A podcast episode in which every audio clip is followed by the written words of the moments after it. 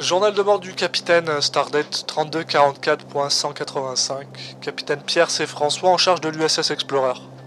Bonne nouvelle. Enfin, je suppose que c'est une bonne nouvelle. Hein. Je suis actuellement sur Kubik.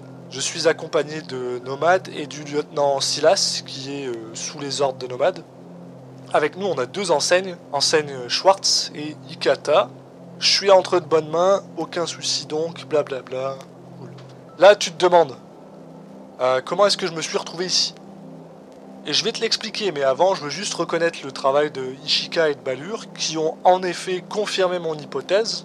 La Lune se nourrit donc bien des radiations qui se propagent de la planète. On aimerait donc avoir une meilleure notion de si cette planète a été construite pour la Lune, ou alors si la Lune a juste trouvé cette planète et s'est installée ici. Et pour ça, on a décidé de trouver une trappe qui nous permet d'accéder à la partie station spatiale de Cubic, en espérant que les radiations ne seront pas trop fortes là où on s'en va. On assume que ça devrait être correct, surtout avec nos combinaisons, mais on sait jamais, donc voilà. En attendant, Ishika est de retour sur le vaisseau normalement, et elle est en charge de l'USS jusqu'à ce que je revienne. Bon, maintenant, comment on est arrivé sur la planète? On n'a pas pris de nacelle, hein. On a trouvé un moyen bien plus efficace pour ça. On s'est téléporté sur la surface, tout simplement. Par contre, on a dû faire un peu d'organisation pour réussir à faire ça, et c'est pour ça qu'on n'est pas tout à fait au niveau de la trappe et qu'il faut qu'on marche un peu.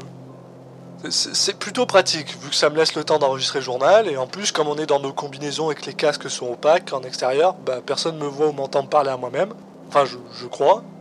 Mais bref, le plan. On a tout d'abord pensé qu'on pouvait juste se déplacer de l'autre côté de Kubik, hein, je veux dire par rapport à la Lune, sauf que quand on a essayé ça, on a observé que la Lune se déplaçait. En fait, c'est assez impressionnant, elle bouge toute seule, elle n'a pas besoin de tourner autour de... Enfin, c'est bizarre.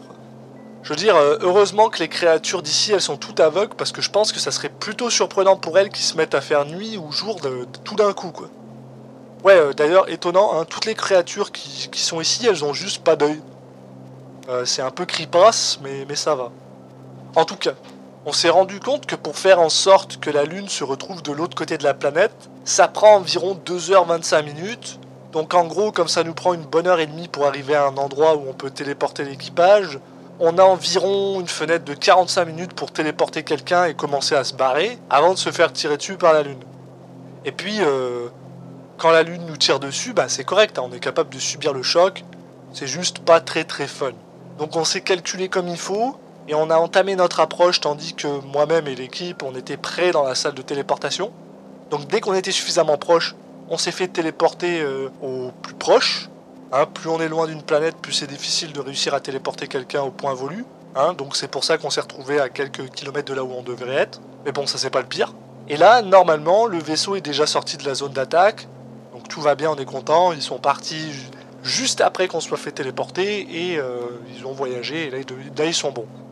Par contre, le truc, c'est qu'il va falloir qu'on refasse ça quand on va vouloir repartir, à moins qu'on trouve un moyen de communiquer avec la Lune si jamais ceux qui ont créé cette planète avaient trouvé une façon de faire ça. Donc ça, on saura uniquement quand on sera rentré, et d'ailleurs, je vois la trappe, on s'en approche, donc je te tiens au courant dans le prochain journal de bord. Capitaine François, terminé.